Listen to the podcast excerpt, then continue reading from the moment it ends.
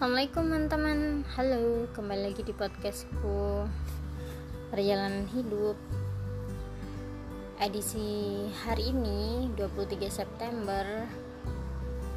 Perjalanan hidup mau mengupas tuntas. Kalau kita nggak pacaran Siapa sih yang bakal perhatiin kita? Seru kan? Jadi siapa nih yang bakal tanya lagi ngapain? Hanya sekedar tanya lagi ngapain?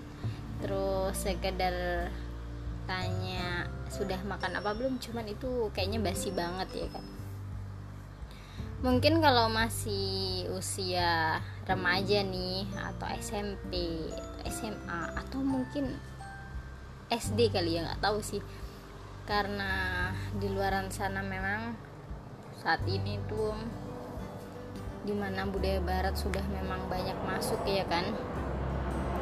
Jadinya mungkin aduh ada iklan lewat.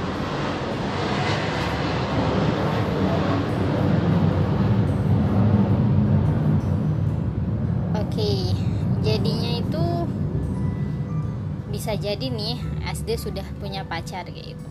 Punya pacar SD SMP SMA tapi kalau kita yang sudah umur 25 atau enggak 24 ke atas itu sudah basi gitu. Emang gue mau makan nunggu lo tanya.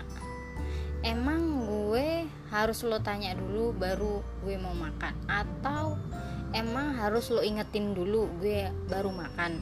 Gitu kan ya kalau gue lapar ya gue makan nggak usah lo tanya udah makan apa belum? Ih basi banget. Nah, itu kalau yang gue rasa sih kayak gitu. Dan kebanyakan dari teman-teman gue yang sebaya mereka sependapat bahwa tanya udah makan? Itu tuh basi banget. Kalau mending kalau lagi ngapain? Nah, itu itu masih mending sih. Lebih berbobot lagi kalau pertanyaannya itu bagaimana hari ini? Gitu apakah hari ini ada kendala? Apakah hari ini ada sesuatu yang uh, sesuatu yang apa ya berbeda? Kayak gitu. Mungkin hari ini bagaimana? Itu, masih berkualitas gitu. Karena ya kita sudah nggak mikir yang yang kayak gitu yang apa ya yang katakanlah eh, masa-masa uh, di mana cinta monyet gitu. Atau oke okay lah kita bahas sedikit gitu biar adil gitu ya. Oke okay, kita bahas juga. Oke okay, oke. Okay. oke okay, oke. Okay. jadinya kalau kita yang nggak pacaran nih di usia yang sudah 24 ke atas gitu, itu ih gimana gitu ya kan? Usia sudah segini yakin lo nggak punya pacar? Ih terus lo gimana gitu? Padahal nih ya yang gue rasain kalau kita nggak pacaran siapa yang perhatiin kita justru yang perhatiin kita itu Allah langsung. Betul yakin gue mau sampein ke kalian. Allah langsung yang perhatiin kita. Allah langsung yang kasih petunjuk kita. Allah langsung yang bakal uh, mendengar curhat-curhatan kita. Allah langsung yang akan memberikan solusi terhadap masalah kita. Dan ini tuh aku rasain berkali-kali alhamdulillah banget sih aku ingin berbagi uh, berbagi ke kalian hal-hal yang aku alami. Dan ini benar-benar miracle banget. Alhamdulillah banget aku rasain. Jadi ketika aku benar-benar pada di situasi yang down down banget sedown downnya tapi aku nggak bisa cerita ke semua orang tiba-tiba Allah datangkan inspirasi baru. Tiba-tiba Allah beri petunjuk yang kita nggak secara logika mungkin nggak bisa kita uh, nalar ya nggak bisa kita ini ya persepsikan secara logika gitu ya. Tapi itu tiba-tiba datang tiba-tiba ada hal-hal baru tiba-tiba ya Allah kayak masya Allah terkadang ketika kita sudah mendapat petunjuk atau hidayah itu kita merasa malu banget ya Allah tadi saya mengeluh begini-begini astaga astagfirullahaladzim astagfirullahaladzim jadinya nggak usah takut kalian yang nggak pacaran siapa sih yang perhatiin? Apalagi kalian itu sudah mandiri kalian sudah keluar dari zona nyaman. Dalam artian kalian sudah nggak tinggal sama orang tua kalian harus mandiri bekerja keluar dari rumah. Gitu keluar dari rumah artinya dalam hal baik ya bukannya uh, hal dalam sisi negatif bukan. Gitu kak. Kalian keluar merantau gitu. Tenang saja ada Allah yang bakal memperhatikan kalian. Gitu. Intinya satu jangan pernah tinggalkan Al-Quran dan sholat. Karena itu jalan di mana kita mendapat hidayah dari Allah. Jangan lupa juga istighfar nggak hmm, bermaksud ceramahin kalian juga ya. Tetapi ini tuh hal yang aku bener-bener rasain gitu. Jangan takut aduh pacar itu mah apa?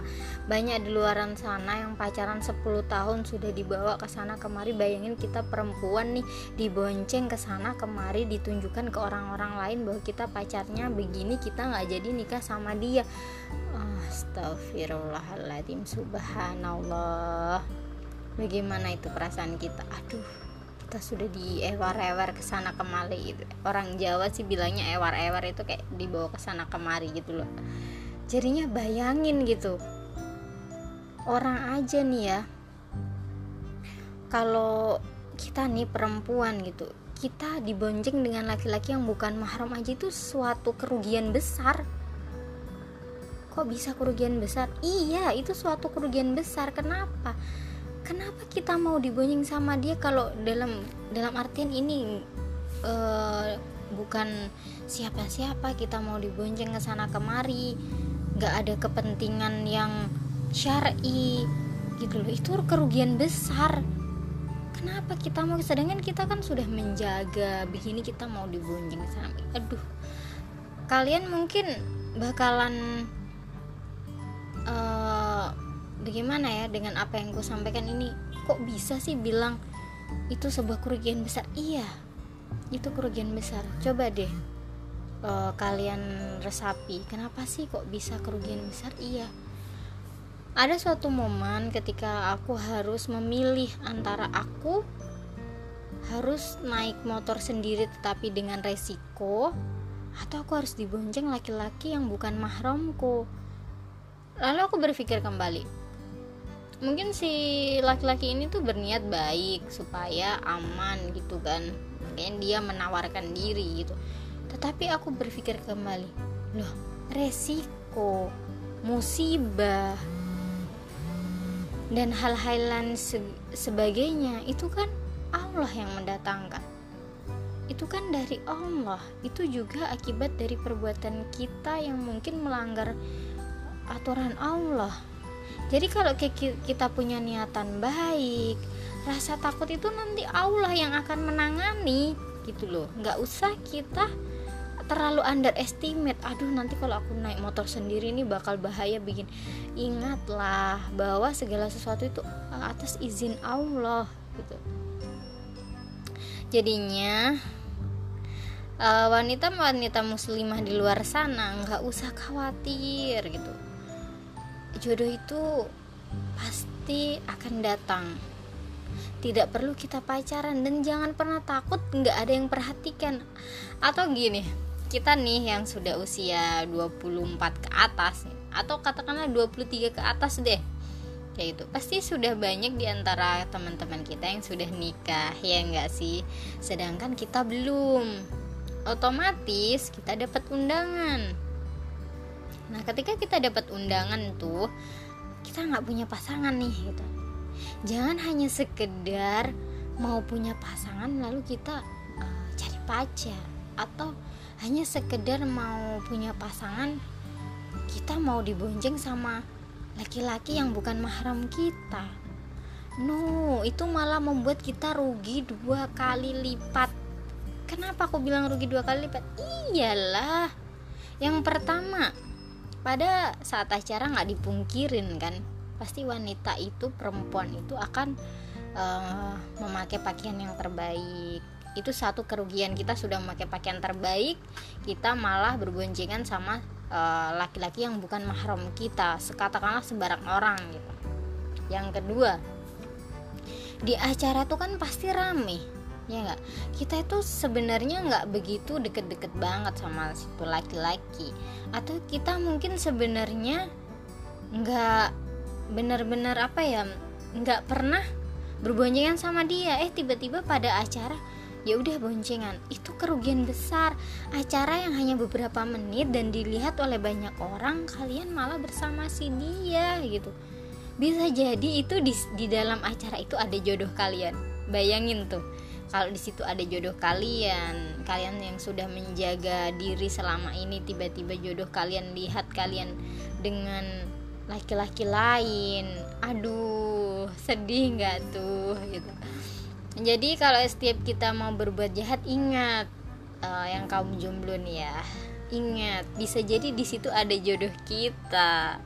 Jadinya apa? Jadinya berbuat baiklah kayak gitu. Ya itu self reminder juga sih untuk aku. Kayak gitu. Oke, podcast kali ini mungkin agak panjang ya, 11 menit. Oke, terima kasih banyak teman-teman yang sebelumnya udah denger podcast aku, selalu uh, denger ya mungkin ada sisi positif ada sisi negatif sih setiap manusia itu punya plus minus. Jika podcastku bermanfaat bagi kalian silahkan diterapkan. Jika tidak semoga hanya sebagai hiburan gitu. Semoga setidaknya menghibur lah. Oke okay, see you. Nah, sampai ketemu di podcast selanjutnya. Bye bye